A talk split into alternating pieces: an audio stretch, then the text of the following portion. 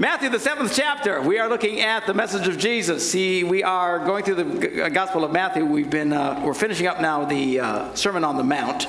We ended with verse 13 last time, where Jesus says these words Enter through the narrow gate, for wide is the gate and broad is the road that leads to destruction, and many enter through it. But small is the gate and narrow is the road that leads to life, and only a few find it. I was challenging us uh, last time, you know, that many people have this idea, and surveys show this overwhelmingly. Uh, almost everybody thinks that most people go to heaven, that it's only a few that don't make it. Uh, when in fact, the teaching of Jesus, and what we're doing is looking at the teaching of Jesus, is exactly the opposite. Now, I don't know what the percentages are. He didn't tell us what the percentages are, and it's none of our business to decide who doesn't, who's, you know, going to make it or who isn't going to make it. Uh, these things are left up to God, so we need to teach the truth and, and let people respond to the truth. But uh, this idea that everybody makes it, only a few bad people will make it, it's, it's exactly the opposite. Jesus said, Many will go into destruction. Now, to give you a picture of many, think of many of something, you know, I don't know, beach balls. Imagine many, many, many, many beach balls up here. Now imagine a few. Can you get the stark picture in your head? This is what we're looking at. Now, this ought to put a little bit of the fear of God in all of us. The Bible says the fear of the Lord is the beginning of wisdom. Uh, many people don't have a fear of God today. Uh, it's been taught actually against that we should not fear God. Not fear in a bad way, but fear in a respectful way. You know, this is some serious stuff. I think the reason that many people don't take their Christian faith seriously is why? Everybody makes it. It's no big deal. Uh, when it's just not true. Uh, then Jesus goes on and he says, Watch out for false prophets. Well, why would we have to watch out for anything? Because of what he just said. Only a few get this. So watch out for false prophets. They come in sheep's clothing, but inwardly they are ferocious wolves. Now, there are many, many, many, many, many, speaking of many, warnings in the New Testament to people of faith warnings for things to avoid. Why are there warnings? Because they knew what Jesus taught. Uh, oftentimes they refer to those who are true followers of Christ as the, the elect, the select few. You know, again, you know, you can't look at the guy next to you and decide whether or not they're one of them or not. Uh, but clearly, we need to have more of a circumspect view of these things. And when you start to understand this, just this truth alone, the warnings of the Bible become a little bit more clear to you. Oh, I need to watch out for that. Oh, I need to avoid that. Oh, as opposed to this, ah, it doesn't really matter. God's grace just covers everything, blah, blah, blah, blah, blah, which leads to destruction and leads to defeated lives. So he warns us about it. So watch out. There's going to be people coming in, even in the faith community, to get you to fall into the many category. Well, then he starts talking about their fruit, the fruit you will know them and stuff. And I'm going to come back to that in, in my next message and, and build on that more. Uh, don't want to really get caught on that right now. He says, really trying to show the difference between who is a wolf and who is not. But then he continues, verse 21. Now remember, this is the context here. Not everyone gets in. Strive to get into the narrow gate. Be careful about these things. Look out. Watch out. Be careful.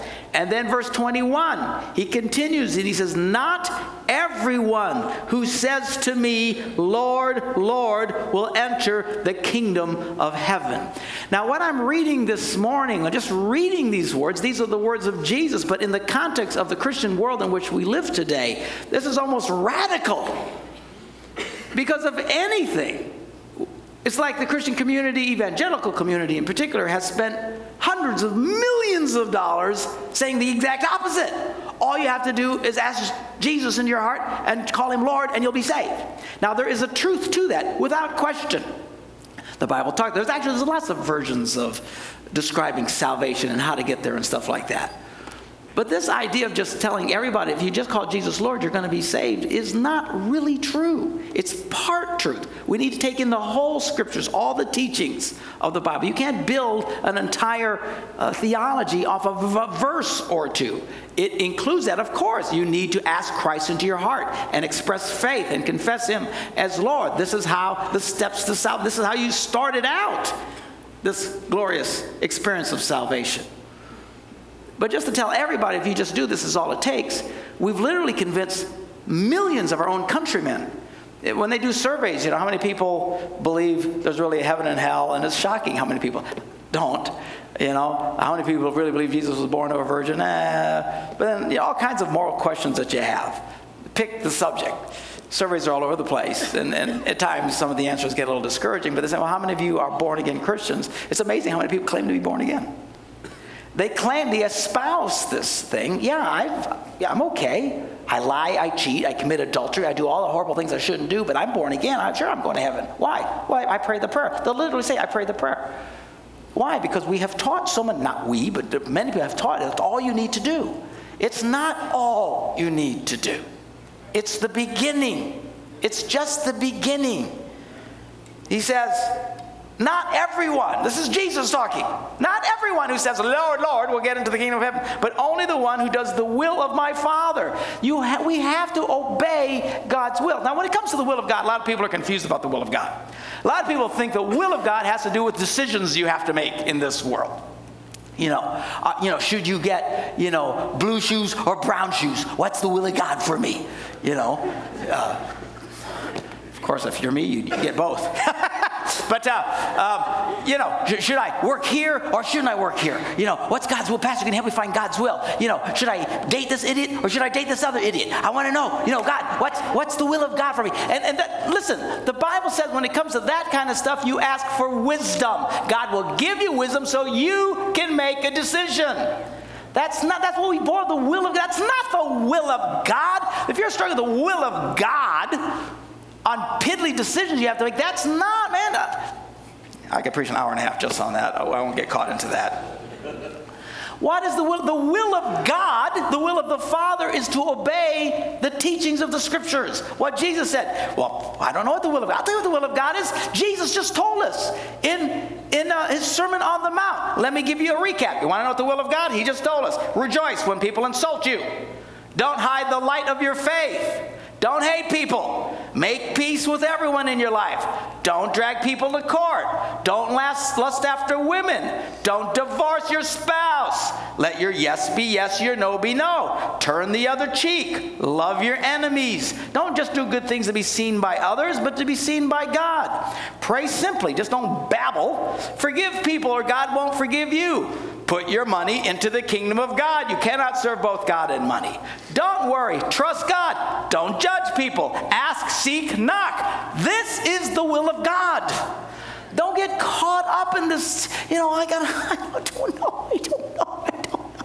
I don't know. When I go to Burger King or to McDonald's. I just don't know. I want to know the will of God. Oh, God, show me. Again, they make all the will of God about decisions. It's not now, if God really doesn't want you to go to McDonald's, He'll show you. I don't, I don't think He cares, but uh, if we had a, if we had a Chick Fil A in town, He'd probably make sure you went there. But I mean, beyond that,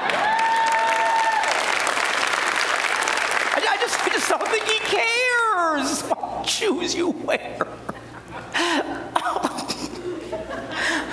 I, am telling you, as a pastor, you hear people, they come to you, and the, oh, their whole thing of the will of God is about decisions they have to make. They don't understand that most of life, God lets you choose. Ask for wisdom.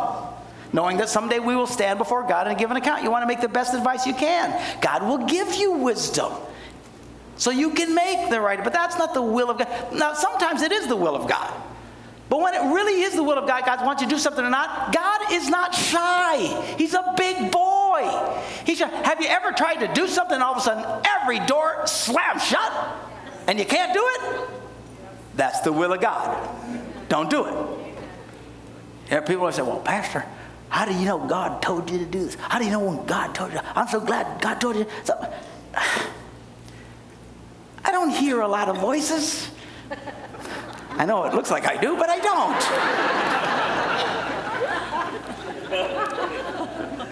My idea of the will of God is I'm in the house and God closes every door and window in the house.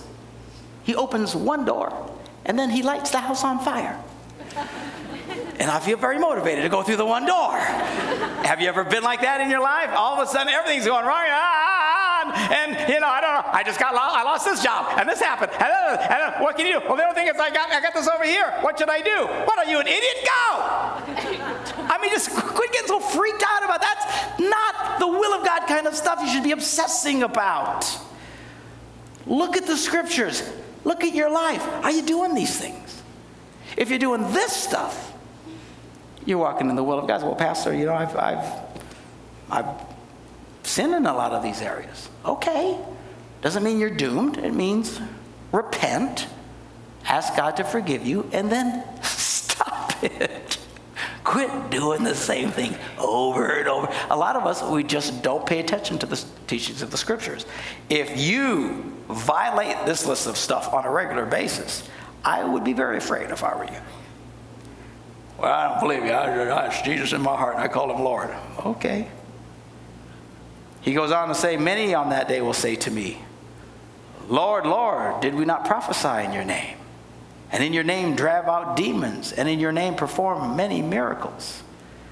And then I will tell them plainly, I never knew you. Away from me, you evildoers. This is Jesus talking. Now, I don't know about you. I don't know how anybody could not read those words and not put a little bit of fear in you. Not a bad fear, but a good kind of fear. There's good fear and there's bad fear. Okay, bad fear sucks the life out of you. Good fear helps you stay alive. Okay, when I'm flying my airplane at 28,000 feet, I'm a little afraid to open the door. you know, just, but this is a good thing. You know, it's like, what's out here? You know, I, you don't do that. And that, that, this freaks me out. I, I can't, you know, look at the people. He's not talking evil people. If people said, well, I prophesied in your name, I think, wow, how much do I prophesy? In your name, I drive out demons. Have I driven out demons? Well, I had teenagers once. Told them to get out, you know. In your name, perform many miracles. Many miracles? These guys didn't get in. How many miracles have I? You know, I don't know, define miracle, but my wife still likes me. That's a. Are you hearing this? He's uh, miracles, this, that, and the other, and they don't get in? Are you kidding me? How is it possible? Because they didn't really live by the list I just read to you. They don't really walk with God, they don't really honor God. How you explain this other stuff, I don't know. Lots of people smarter than me can try and explain how any of it's possible. All I know is that we need to be careful. Jesus said, enter at the narrow gate. Focus on the narrow gate. Take this stuff seriously. Be careful. Be cautious. Let the Spirit of God, the grace of God, fill you so you can walk free. And the good news is, I know we all make mistakes, we all sin, but we don't have to be slaves to sin anymore. We were slaves to sin before we met Jesus. Do not tell me, and I know I'm going against a lot of people today a lot of preachers, a lot of Christians would disagree with me on this, but don't tell me that Jesus can save us, that he can forgive us, that he can redeem us, that he can put his spirit in us, that he can heal us, that he can do miracles in our lives, that someday he can literally raise our bodies from the dead, but he can't stop me from looking at porn. Don't tell me that. I don't believe it. I can't help but lie. I don't believe that. I know kind of version of this you've got in your head. But that's not the grace of God that's in the scripture. The good news is not only God can redeem us, he sets us free. And he whom the Son sets free is free indeed.